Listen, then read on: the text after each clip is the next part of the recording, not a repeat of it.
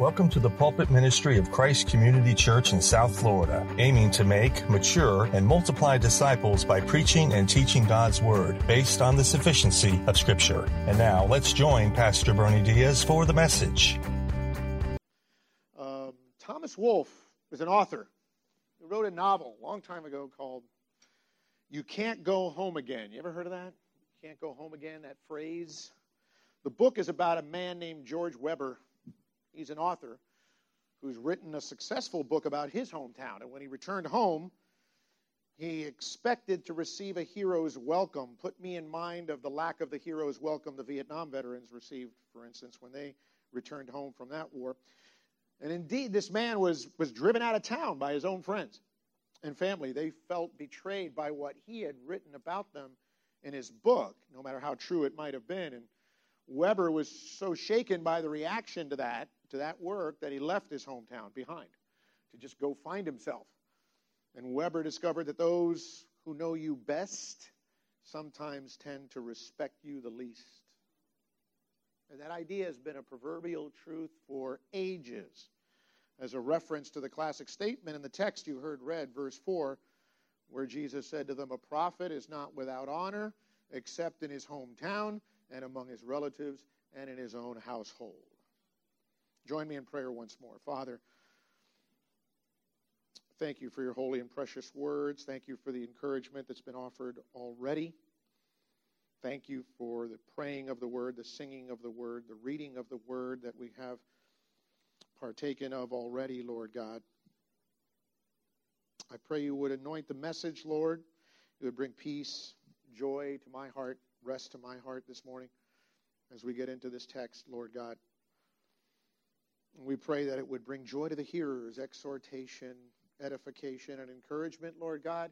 And also, Lord, that you would be glorified and your Son exalted. The Spirit would fill us. We would be faithful to the word, Lord, as always we strive to, and be filled with the Spirit. In Jesus' name, amen. That reaction that, that author, that Thomas Wolfe book, is what awaited the Lord Jesus when he traveled back to Capernaum, having demonstrated his power as the Son of God. And he's done it on both sides of the Sea of Galilee, calming a storm, casting out a legion of demons. He healed a woman, resurrected a young girl from the dead. And then Jesus takes his disciples with him about 20 miles southwest to a coastal town there called Nazareth. Well, we're familiar with that. A lot of people don't remember he was born in Bethlehem, right? The Christmas story, but he was raised in Nazareth. Very small, obscure city there in the town, in the region of Galilee. Population was maybe only two, three, five hundred people. It was considered kind of like a town of nobodies. It's never even mentioned once in the Old Testament. And you're going to see now the shift of the Lord's ministry is going back and forth. As you're going to see in this chapter, it goes from the power of the Son of God, the miracles, the signs, the wonders, to preaching the message of the kingdom and repentance. And he's in super training mode as well. The home stretch, less than a year to go in training his apostles and disciples before he cuts them loose. And so when Jesus returns to his community here, he's going to face another conflict where you don't think you would get it, right in his own neighborhood. It's a conflict that is going to lead to his being rejected over two factors questions of wisdom and questions of authority. Let's look at the first one how Jesus was rejected over a question of authority in the first three verses. Again, it starts with He, Jesus, went away from there, came to his hometown, and his disciples followed him. I should tell you this this is maybe the one last time he's going to give his neighborhood one last shot at the gospel, at the kingdom. This is his second trip back home for Jesus since he had started his ministry. In Luke chapter 4, you might remember, it sounds similar to this, but it is a different meeting altogether. It was his first visit because he went there solo in that one. No mention of disciples there. He opens the scroll to the book of the prophet Isaiah and he read at that time this incredible prophecy about the Messiah to come and how he would proclaim liberty to the captives. He would set at liberty those that are oppressed, proclaim the year of the Lord's favor. All of those are spiritual terms, talking about inaugurating the kingdom. And then he topped it off when he told them this Today, this scripture has been fulfilled in your hearing. Who? Here I am. I'm the guy. I'm the one the chosen one, the anointed. I'm here with you right now. And talk about am- amazement. Some of them said, Is not this Joseph's son? That's disbelief. I mean, how can that be? And we're going to talk about that. You'll hear about that more in a moment. But the rejection then actually was worse than it is here in the text because in the initial visit, not only did they reject him, they tried to kill him. They tried to throw him off a cliff, and he escaped as only he could. Verse 2 says, And on the Sabbath he began to teach in the synagogue, and many who heard him were astonished, saying, Where did this man get these things? What is the wisdom given to him? How are such mighty works done by his hands? Like the real good modern day kind of parallel way of saying amazed would be another translation might say astonished comes from a Latin word that was a metaphor to describe someone that had just been struck by lightning. They were shocked at what they're hearing. They wondered how he could do and say what he was doing and saying, how he could do the works of his power, dunamis, where we get the word dynamite from. This man's explosive. Or, as the other translation, Matthew puts it, where did he get such miraculous power? So the hometown folks, this is interesting, they're just as skeptical as of him as the Pharisees and the scribes. And really, if you saw and heard what Jesus is doing at this time, you can only attribute it to one of two sources. If there was a question, how could this happen? You would either say, this is from God or this is from Satan. Which the Pharisees had already taken their position on that. This is Beelzebub. He's a spirit of the demon. Nonetheless, they were blown away by his words and deeds. He got that reaction wherever he went. It says, Is not this the carpenter, the son of Mary, brother of James and Joses and Judas and Simon? Are they not his sisters here with us? And they took offense at him. That's key right there. The Nazarenes were actually offended by Jesus. Why? Why would that be? The answer is comes in a question that I'm going to ask you. Why do some of your family members, your closest friends, sometimes, acquaintances, and coworkers, why do they take offense with you? How you walk, how you talk. I mean, they can't believe what you say and what you know. It's a pride thing, it's an ego thing. It's about wisdom and authority. Where do you get this wisdom from? Almost this idea of how dare you? And you see this often, by the way, when you have a young adult in your family or an adult period.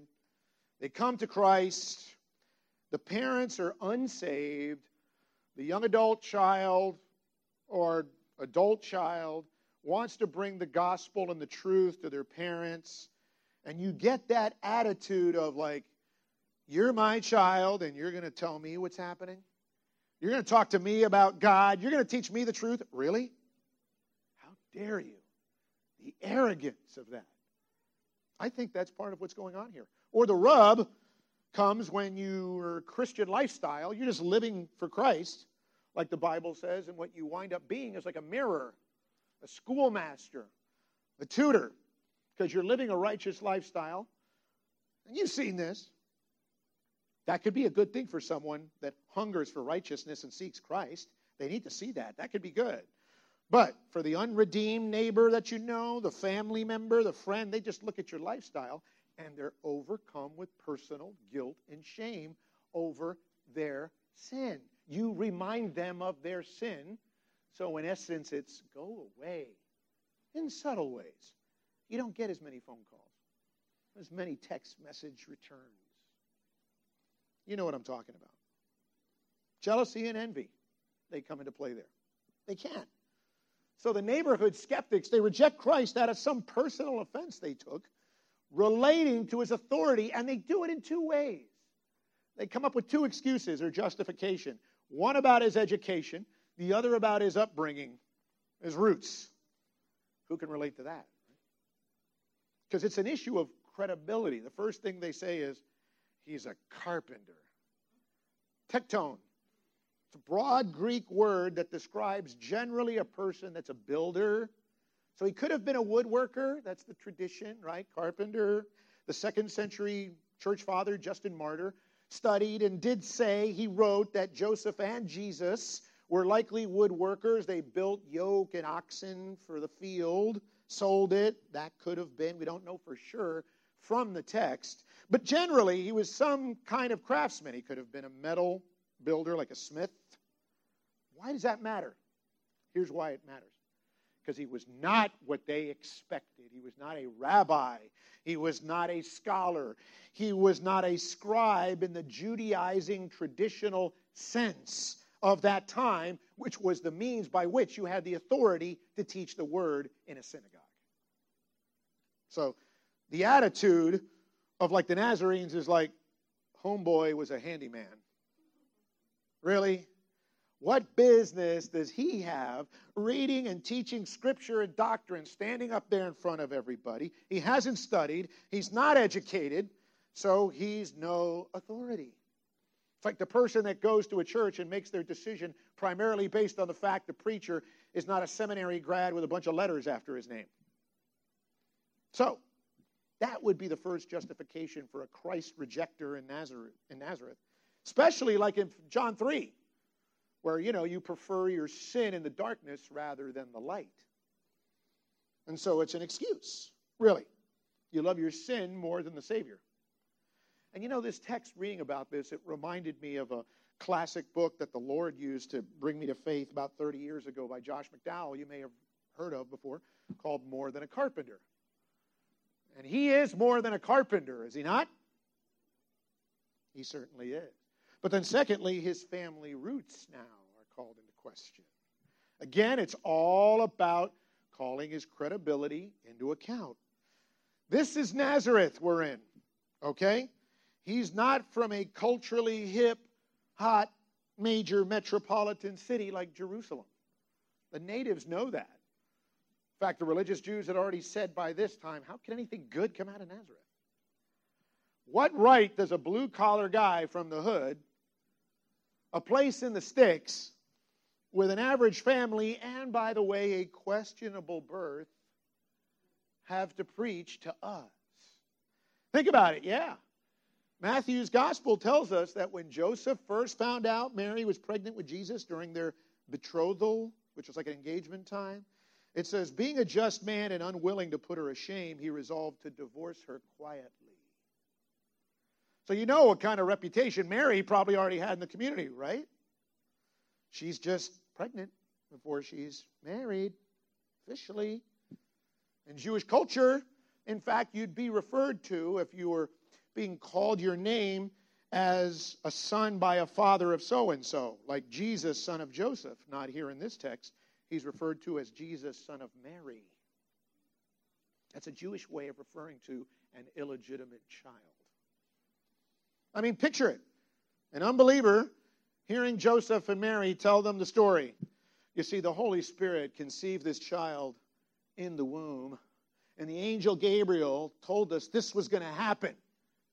And then Mary says, Well, and I, and I haven't been with anybody prior to Joseph. Their reaction, right. Gotcha. Run with that. Little did they know at that time they would have other children, Mary would, after Jesus. Unbelievers, too, for starters, siblings. And they would later become disciples. You may have heard of a couple. James wrote the book of James in the New Testament. He would be the leader of the early church, a co leader in the Jerusalem church. Judas, that's another way of saying Jude. You've heard of the book of Jude. The first verse of the only chapter of Jude tells us half brother of Jesus. So, what's happening here is they are killing, taking offense, killing the messenger rather than dealing with the message.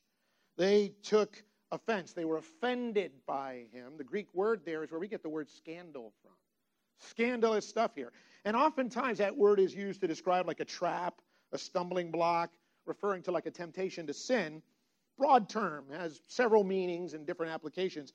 In the context, or the way it's used here, the word can mean being angered or displeased with something strongly. That's how they were offended with him.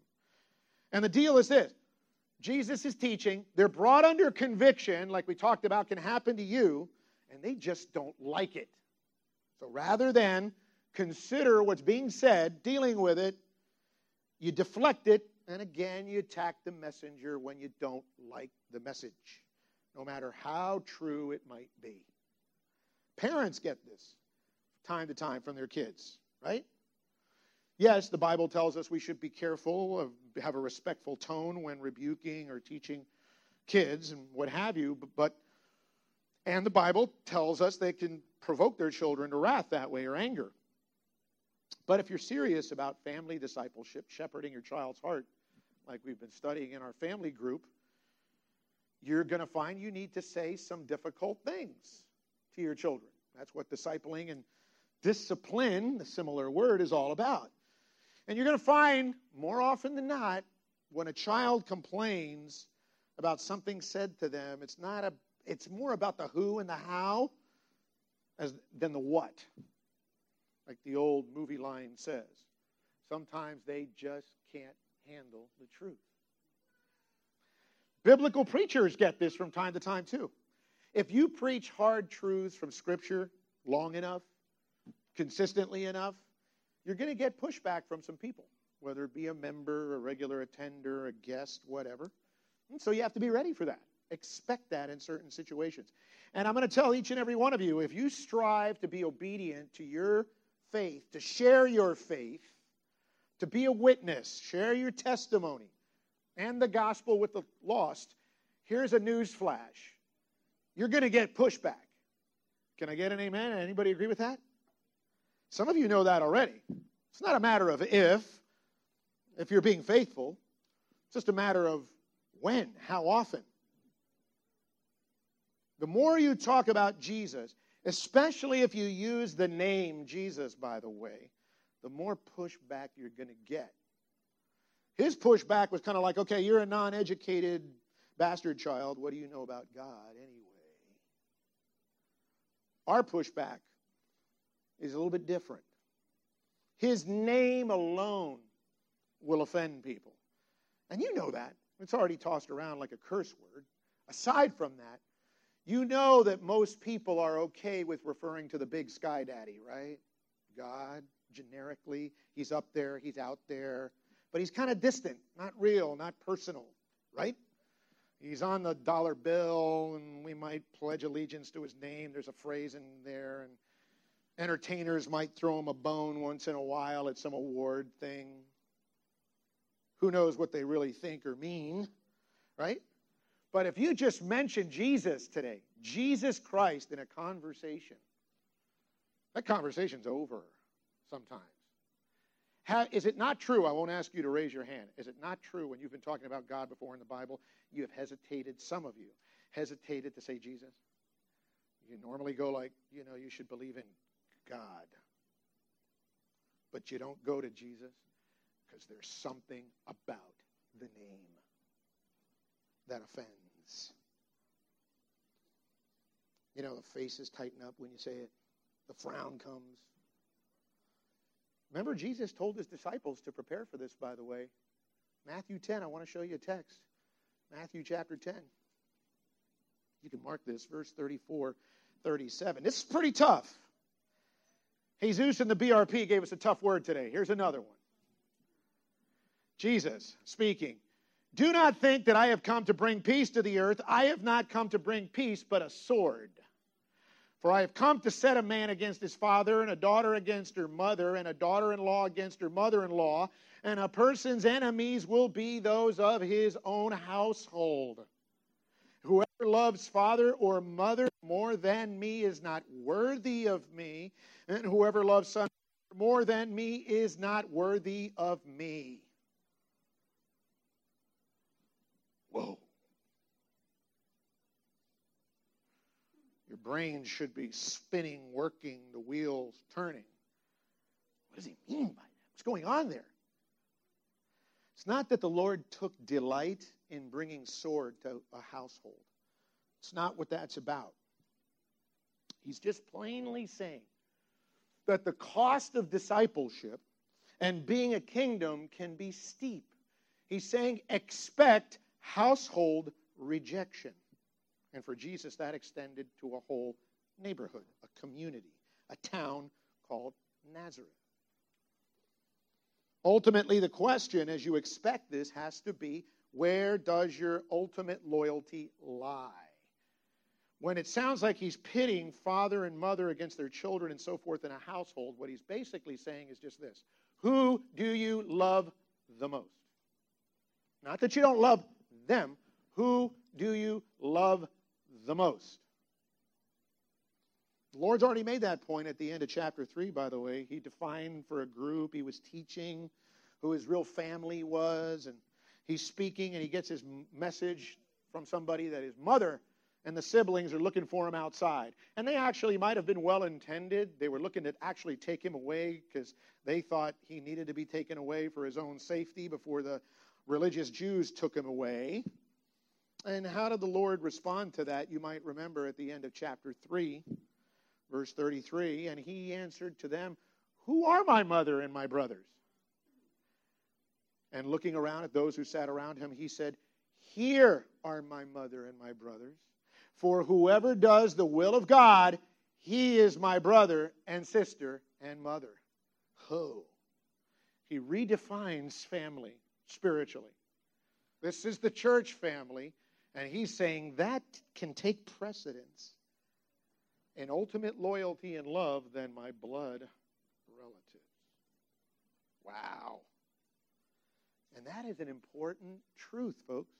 Although the Lord was rejected in his own hometown over the question of authority, then we're going to see how these people are going to be rejected by him.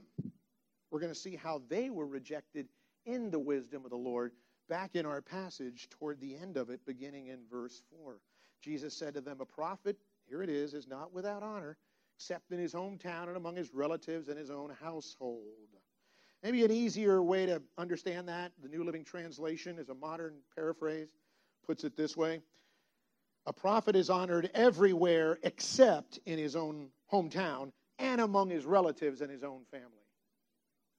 And then Luke, in a parallel account, says, No prophet is welcome in his hometown. I just think that's the same thing. It's a very true insight. It is. This is the persecution. This is what Christians go through, right? And a prophet, by the way, so you know, was not only a person that had a predictive word from the Lord in Old Testament or early church times, but more of a forth-teller of truth, a preacher, proclaimer of truth. And that's what we're hearing here in terms of talking about Jesus as a prophet. But that phrase is very familiar. It's often quoted even by secular writers. Right? It's a generally understood truth that you will be dishonored and rejected by those who know you best. That'll happen. Like another old parallel saying, put it pretty well familiarity breeds contempt. Heard that before? Example Have you ever noticed how two people one is you're a friend, you're one of the two people, you're a friend or a family member. You want to share something with someone. And then you got this other person that's like a third party expert with a degree of separation, but they're kind of like a stranger. And what you want to do is tell that someone something important. You want to share a word of wisdom, a suggestion, an exhortation. It could be everything about fixing your car to the gospel to a recipe. It's a point of view on something, same idea. You say it virtually in the same words as the third party expert, right? And they will take offense at what you said, and they'll say, oh, uh, That third party, they got it right. I, I'm, I'm going with what they said. It was the same thing. Why? Because it came from you. I didn't like that it came from you.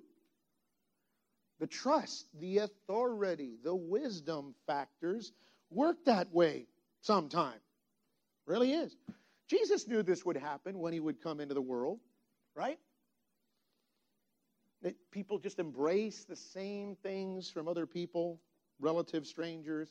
Listen to the reaction that Isaiah, five, six centuries before, in that incredible Isaiah 53 chapter, what he said about what people would think about Jesus when he came the first time. Isaiah 53 2 For he grew up before him like a young plant and like a root out of dry ground. He had no form or majesty that we should look at him, and no beauty that we should desire him. He was despised and rejected by men, a man of sorrows and acquainted by grief, and as one from whom men hide their faces. He was despised, and we esteemed him not. For the most religious people, the most self righteous people, Jesus would come around, and it was like he had the cooties. Get away from this guy, this nobody. Look at his appearance. It is ironic, I think, that the people that should have loved him the most, the religious people, hated him the most. Whereas, we also heard in our BRP this morning, the sinners, the dregs of society, of the community, were the ones that loved him most when they came to him. So, what is the consequence of their reaction? Mark 6, again, chapter 6, verse 5. And he could do no mighty work there, except that he laid his hands on a few sick people and healed them. Now, let me just right away address the point. Theologically, this is not to say the Lord supernaturally, physically was unable to display his power in his hometown and heal people. There was nothing about the neighborhood, the community, there was nothing about the water that he drank in Nazareth that would diminish his miraculous power. That's not it. What the first phrase there means is that because of the unbelief of most everyone there, he could not because he would not do any miracles. Matthew's account states it a bit more clearly. It says, And he did not do many miracles there because of their unbelief. It was a do not, will not. In other words, he refused to demonstrate his powers there throughout that community or city because he knew the people would not respond to the purpose of the power of the Son of God. What is the purpose for Jesus' miracles, signs, and wonders ultimately? Glory, yes in terms of people. What's the point? Yes, repent. It was to drive people to himself by faith. That not only is he speaking this incredible truth and preaching, but look at the stuff he's doing. He's raising people from the dead. He's turning water to wine. He's feeding thousands. He's pulling fish into a boat like some kind of deified Aquaman. I mean, come on. This is no ordinary human being. He's more than a carpenter. That's why he's doing this stuff, in large part. But still, they just can't handle it. They just can't handle it. He refused to demonstrate his powers for those without faith in Nazareth. Kind of like the same principle of salvation you know, they say, well, you people believe here at Christ Community Church about the sovereignty of God and salvation, so that must be, that must mean that God coerces us to accept Christ. Some have even called God blasphemously a cosmic rapist, making human robots come to faith. You know? But if you, that's not it. If you are truly lost and you want to come to Christ by faith, you will find him. The Bible says God rewards those that seek him. So it's not that at all. Faith matters. Human responsibility matters. Repent and believe, and you shall enter the kingdom of God, Jesus said. So it's like one scholar said they couldn't explain him, so they rejected him.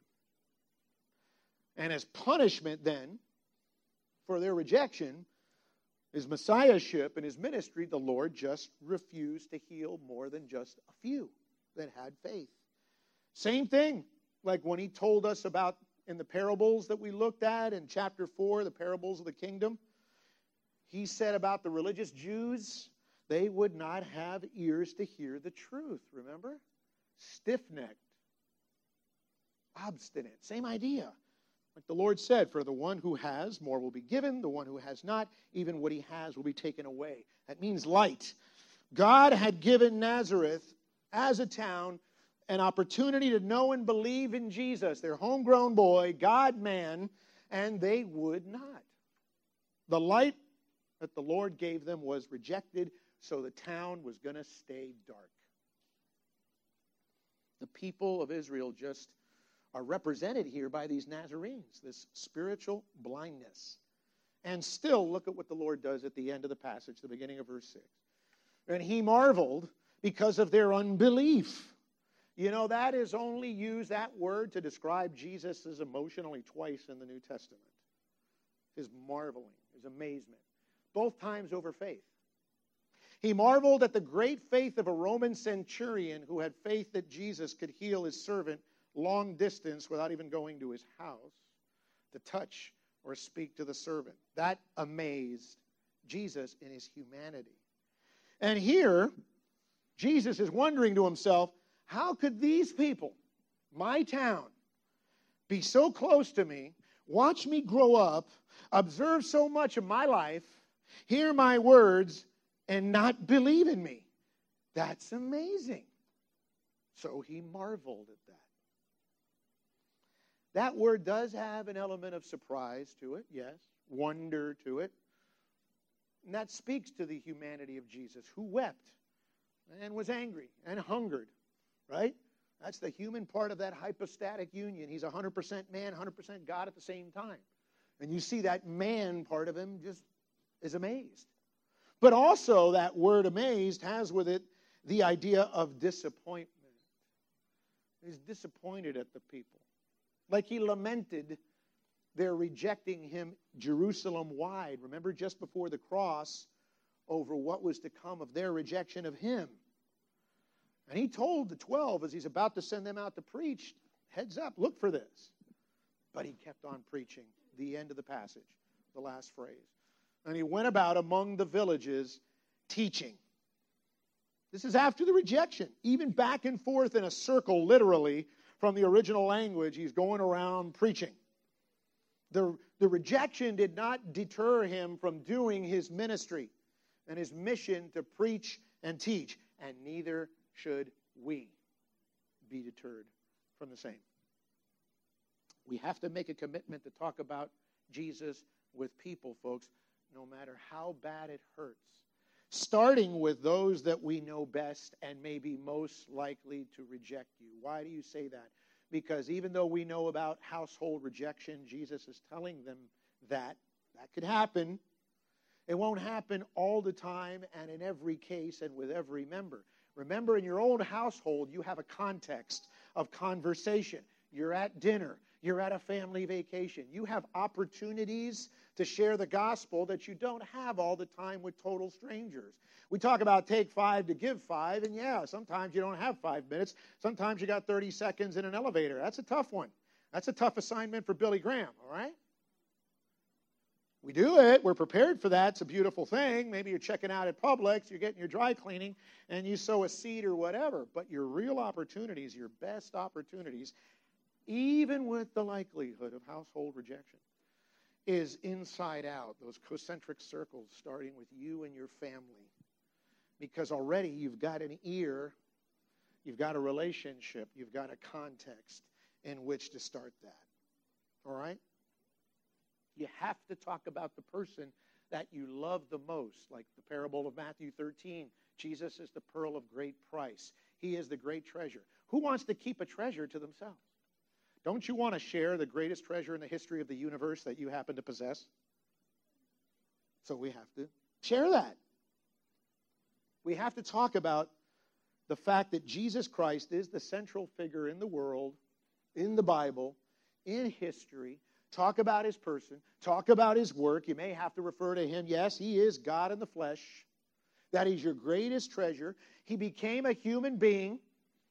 He lived a perfectly righteous life. He was crucified. He was buried. Then he rose again from the dead. He is the only all sufficient, all soul satisfying Savior in the world.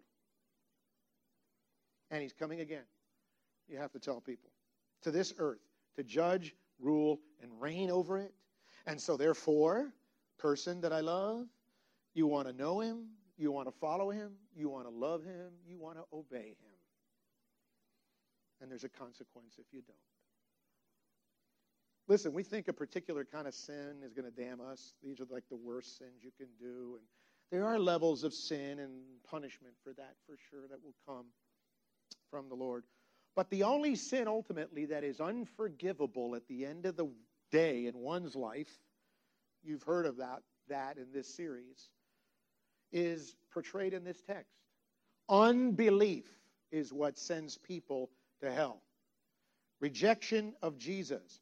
Rosaria Butterfield is a former lesbian who's now a Christian author and speaker and married and has a family with children.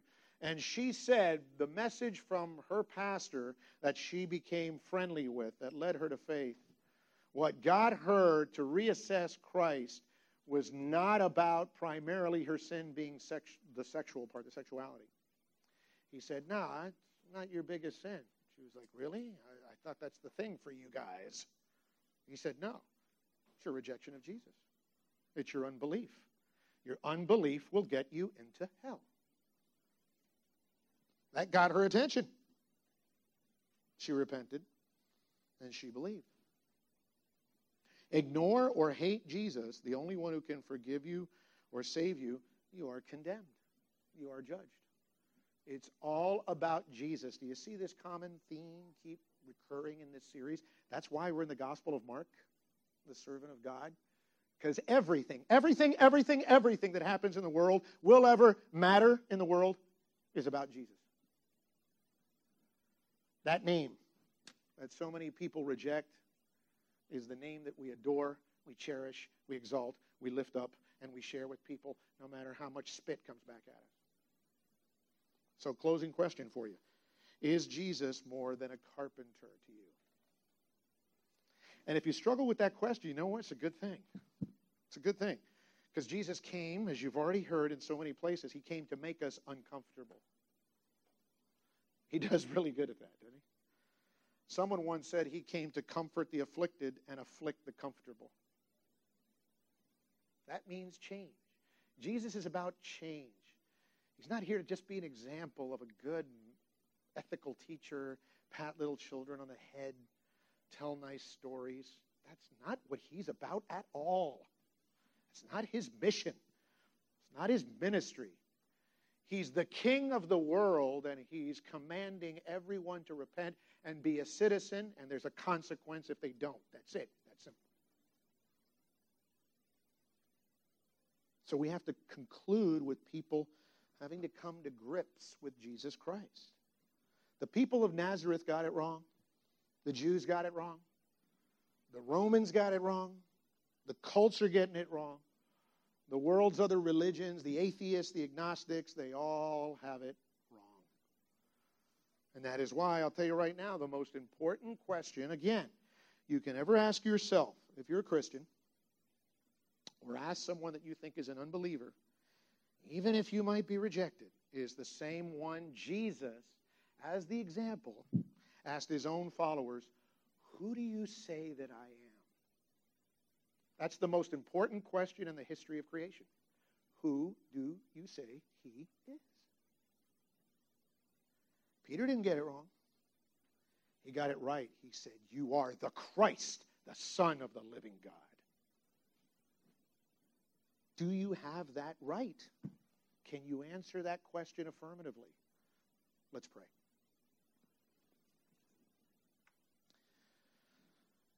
Father, we thank you that your word is so clear. Your words, not mine, are so clear about what we are to do with you, your person, your power, how we are to respond. If anyone in this room has any suspicions, Lord, that they may not know you as Lord and Savior. May today be the day, by the power and the prompting of the Holy Spirit, that they confess you as Lord and believe you have been raised from the dead so they would be saved. I pray, Father, that uh, someone listening today or later, Lord, not much later, for tomorrow is not promised to us, will come to faith in Christ today by repentance and faith, just making a turn, a change of mind completely from their old sin and selfish ways to follow you, to trust in Jesus alone as God in the flesh, who paid the ultimate price, the price of his life, so that we wouldn't have to pay that price to have our sins forgiven. And if we believe by faith and trust that it is him and him alone that did that, not religion, not works, then indeed we are saved, Lord God. We would be saved now and forevermore. That blessed assurance is ours that we sang about this morning. Lord, as difficult as it is, I pray the Holy Spirit will do the work of peace, rest, and courage with wisdom and authority from the Scriptures for our people that are in Christ, despite the threat of household rejection, to communicate the gospel clearly to all that they have opportunity to come in contact with and share, beginning with family, friends, co workers, fellow students, etc., extended family and then working outward as they go on their way, as the Great Commission tells us, as we go and make disciples, baptizing them in the name of the Father, Son, and Holy Spirit, teaching them all to obey what you have taught us, Lord. We pray you'll do that, Lord. Do that work in us. Help us, Lord, as only you can. And in Jesus' name, we all said, Amen. Christ Community Church is a God glorifying, Christ exalting, and Bible centered body of believers who love God and love people by making disciples of Jesus Christ. For more information on us and to learn how to give towards our media ministry, please go to our website at www.christcomchurch.org. That's christcomchurch.com and look for the giving tab at the top of the home page.